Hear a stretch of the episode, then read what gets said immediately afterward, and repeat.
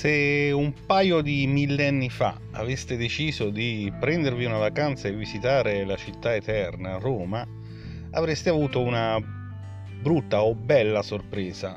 Uh, Roma, 2000 anni fa, c'erano dei quartieri dedicati esclusivamente all'imperatore. In particolare c'erano due eh, a nord-est, in quella che oggi è la Roma nord-est, c'erano eh, gli orti di Mecenate, di possesso esclusivo dell'imperatore, e eh, nella parte opposta, eh, quindi a sud-ovest, c'era il Palatino, anche questa residenza imperiale, ed erano zone praticamente eh, inaccessibili al semplice popolo. Le due zone attraversavano quella che è eh, Monte Oppio con una via, una via eh, sacra dedicata esclusivamente all'imperatore e eh, ai suoi spostamenti. Questo fino a 2000 anni fa, perché eh, intorno agli anni 60, eh, ehm, poco prima, poco dopo eh, del primo secolo, il grande imperatore Nerone ebbe un'idea.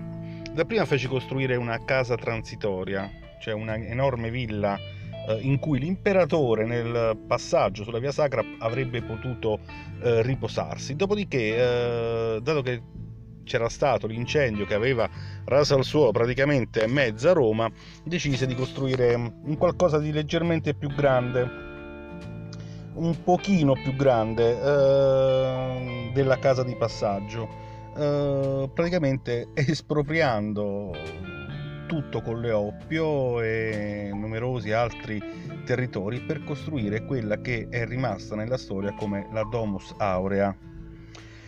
Eh, la Domus Aurea mh, mm, era, a detta di poetico e marziale dell'epoca, praticamente eh, tutta Roma. Eh, tant'è che Marziale invitava i suoi concittadini a trasferirsi a Veio perché praticamente Roma non esisteva più Uh, le dimensioni erano del terreno occupato uh, nei suoi possedimenti dalla villa di Nerone era superiore ai 2 milioni di metri quadri.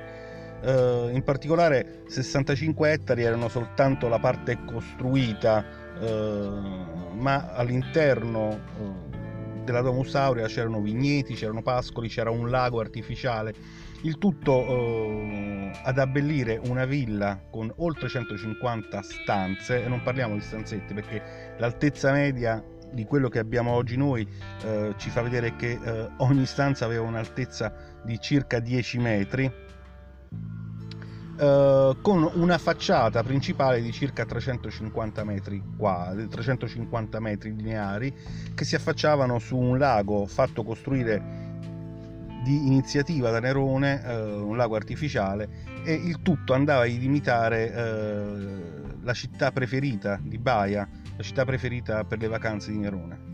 Quindi la Domus Aurea all'epoca era un enorme palazzo realizzato stranamente in mattoni per eh, accelerare i tempi della costruzione stessa, quindi non in marmo come eh, si potrebbe pensare, poiché il marmo era la, lo strumento, il materiale di costruzione preferito dai romani, quindi non in marmo, ma eh, in pochi anni è in mattoni. E venne costruito eh, in pochissimi anni, praticamente tra l'incendio di Roma e il suicidio nel 68 d.C. di Nerone.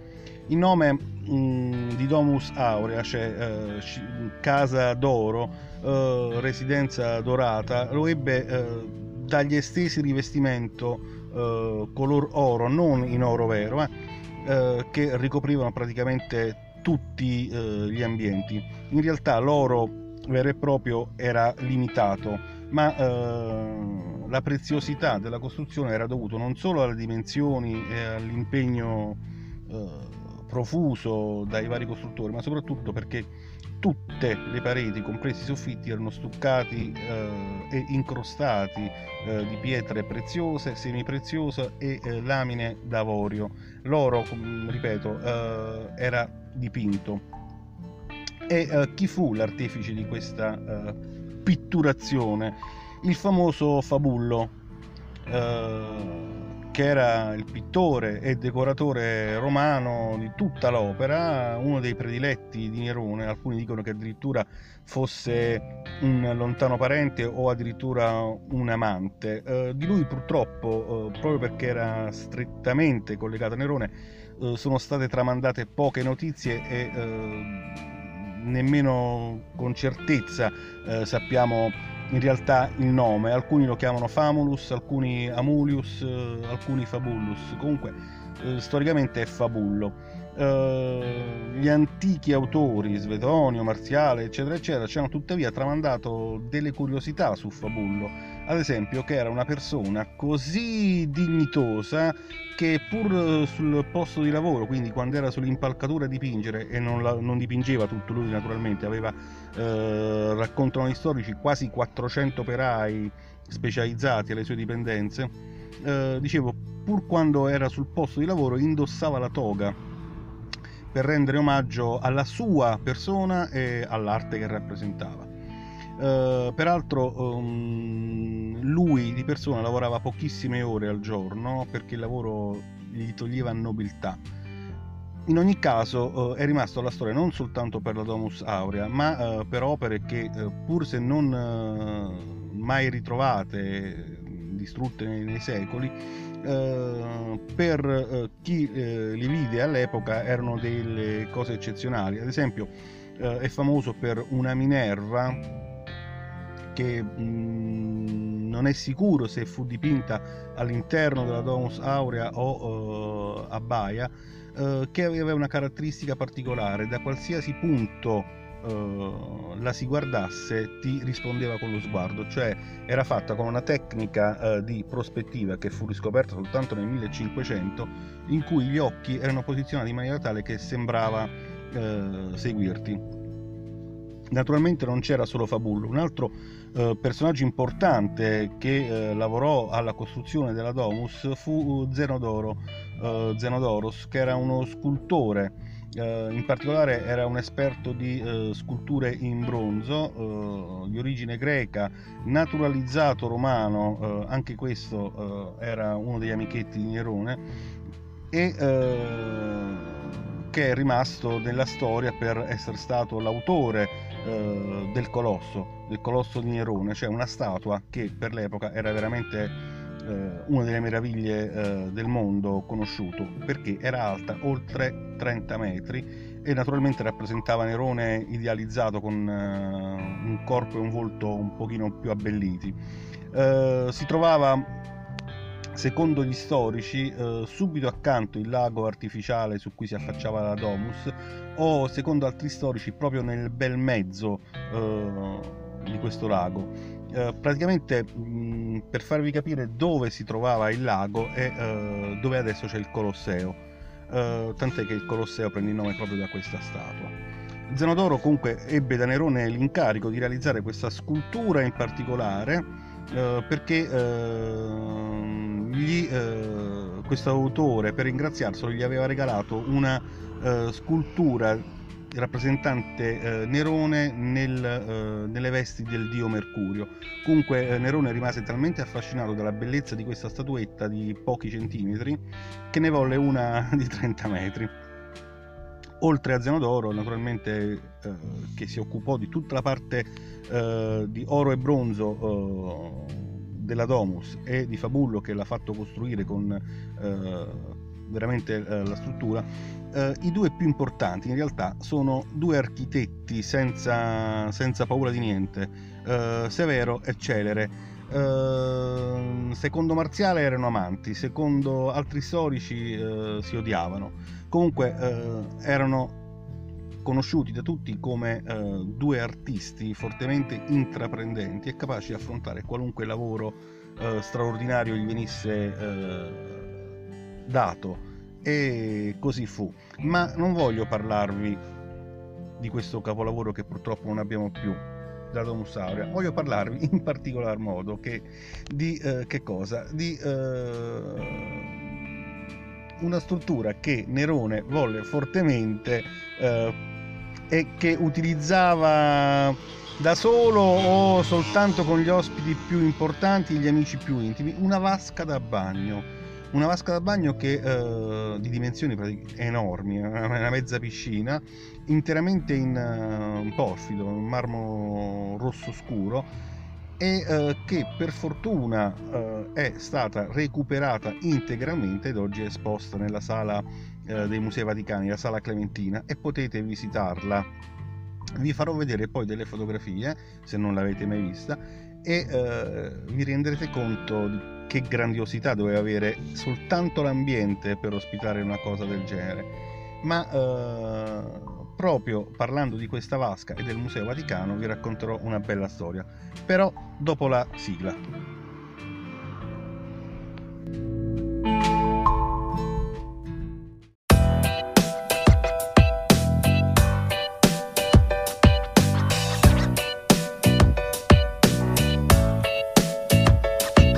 Punto fermo. Podcast di libri, cinema e curiosità. Benvenuti a questa nuova puntata e buon ascolto.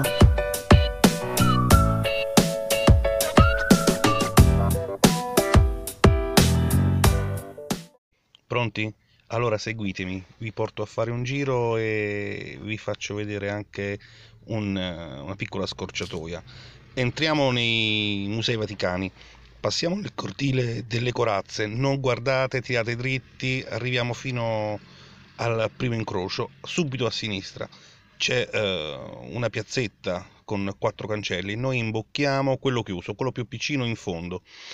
Sempre dritti, non fermatevi, non guardate, scalette, non pensate nemmeno lontanamente di andare verso la Sistina, noi andiamo ancora dritti dove c'è scritto non passare, sempre dritti, in fondo scalette, occhi chiusi, stiamo passando nel museo egizio, non ci interessa, ancora avanti, museo etrusco, non ci interessa, magari la prossima volta, ecco, in fondo a questo piccolo corridoio subito a sinistra e boom, siamo arrivati. Questo è uh, l'ingresso posteriore del, della sezione del museo Pio Clementino. E è qui che vi volevo.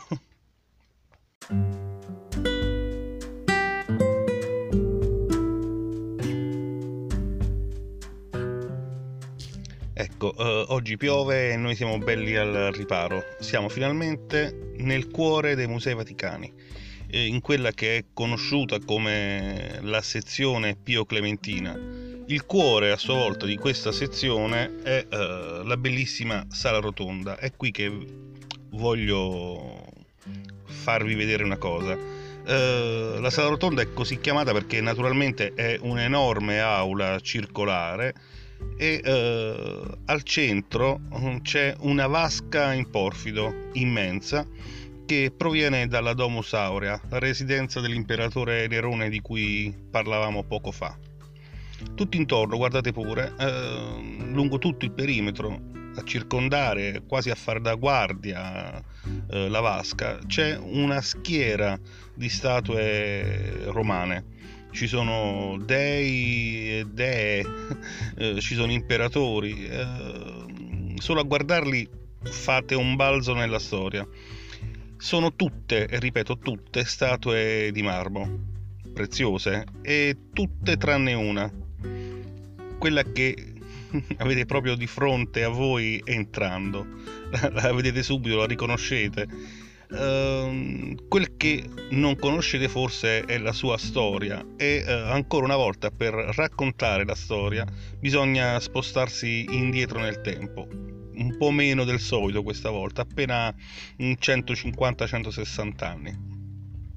Siamo nell'agosto caldissimo eh, del 1864, eh, c'è un banchiere a Roma che per farsi bello, per darsi importanza, per fare un salto di nobiltà, diciamo così, ha appena acquistato un grande palazzo proprio nel cuore di Roma. È un palazzo antico eh, e quindi è necessario eh, fare dei lavori di ristrutturazione, soprattutto per quanto riguarda le fondamenta. E qui che accade il bello. Gli operai eh, scavando si in, imbatterono in una struttura di travertino strana, eh, formata da blocchi sottili eh, a dare la forma di una capanna, con eh, all'estremità un timpano su cui erano incise e sono ancora incise soltanto tre lettere, senza alcun'altra indicazione. Le lettere erano F, C, S. All'inizio eh, si pensò a una tomba, eh, di quelle definite cappuccine, che erano mh, mm, diciamo in voga, di moda in epoca tardo antica ma eh, era una tomba a questo punto davvero immensa e dentro ci sarebbe potuto entrare soltanto un gigante. Si procede quindi ad aprirla e in effetti c'era un gigante, solo che, solo che eh, non era servita per seppellire un essere organico. Sdraiata all'interno della struttura a capanna in travertino c'era una statua in bronzo rappresentava Ercole, quello che avete proprio qui di fronte, con tanto di clava e di pelle di leone nelle mani. Sicuramente eh, ornava una qualche sala eh, di quello che un tempo era il teatro di Pompeo, proprio lì a fianco al palazzo, e eh, era rimasta così perfettamente conservata per 2000 eh, anni questo di essere seppellita fu la sua fortuna, perché oggi è rarissimo trovare opere di quell'epoca, parliamo del secondo secolo d.C., e di quel genere, di quelle dimensioni, per giunta in bronzo, eh, che è un materiale facilmente fondibile per fabbricare armi, è cosa che si faceva purtroppo, ma eh, il mistero era perché, come mai fu deposta sottoterra e in quella maniera particolare, quasi in una tomba. Uh, già all'epoca si svilupparono uh, teorie fantasiose. Uh, si parlava dalla damnatio memorie di qualche imperatore non molto amato, forse lo stesso Nerone, ma non era possibile, agli attacchi iconoclasti di epoca cristiana contro gli dei che è una cosa che purtroppo non è solo attuale. La, mm, la verità, la vera verità, eh, ci mise tempo a venire fuori e fu qualcosa di davvero straordinario. Gli studiosi dell'epoca si focalizzarono su quella sigla presente sul timpano, uh, le tre lettere FCS, e gli archeologi, spulciando negli archivi, tirarono fuori che uh, si trattava di un acronimo uh, e che la formula intera sarebbe stata fulgor conditum summanium. Eh, tradotto velocemente, volgarmente in italiano, vuol dire qui è sepolto un fulmine di Summano. Summano è un dio. Eh? Eh, cosa significava? Più che significare, indicava che quel luogo in particolare era stato colpito da un fulmine. E il fulmine, segno evidente della collera divina, perché ripeto, Summano era un dio, eh, portava a far sì che ogni cosa in quei paraggi doveva essere sotterrata. E così fecero appunto con la statua di Ercole, che finì sepolta in quella strana struttura di travertino per sempre o praticamente per quasi sempre, almeno fino all'arrivo degli operai di Righetti. Cambiarono i tempi e la maledizione, evidentemente, che colpì la statua cadde in prescrizione, per cui il nuovo proprietario poté regalare senza nessun timore la statua a Pio IX, che ben contento l'aggiunse alla sua, alla sua già ricchissima collezione.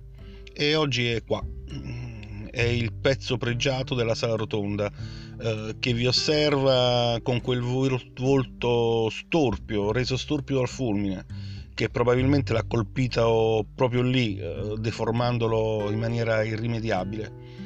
Uh, forse è la statua meno attraente qui dentro, ma uh, è quella che forse ha una storia più interessante.